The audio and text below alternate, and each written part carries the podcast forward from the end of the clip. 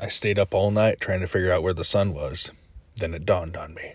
Welcome to Fantasy Quick Hits. This is Miles. Well, you heard from Grace and I yesterday about the Chiefs and the Ravens. Last night, the 49ers beat the Lions 34-31. At the end of the third quarter, Grace is like, game's over. There's way too much momentum on the 49ers side. I'm like, there's still time. The Lions can make it back. She's like, they're not, Miles. It's over. And she was right. And I had told Joey earlier in the week, he was pushing for the Lions to win. And I'm like, I want the Lions to win, but I think if Debo plays, he is too big of a cog in the 49ers machine. And then you just can't stop him when he's in. And then the Lions, like, why didn't you? There's times you should have kicked a field goal and you had to go with too much man energy, bite kneecaps and whatnot. And sometimes you just need to take the points, take the layup.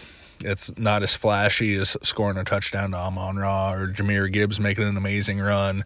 But sometimes you just need those 3 points, and it would have tied them up. So what are you going to do on that?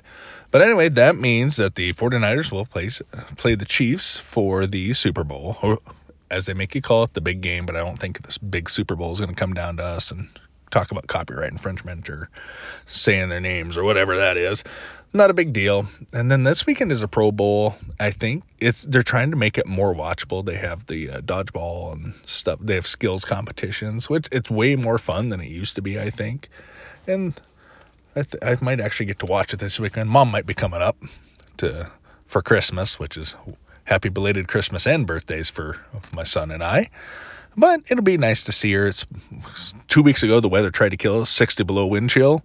And this week they're talking it might be 60 degrees above, like normal temperature. That's crazy. Ooh, I like this one.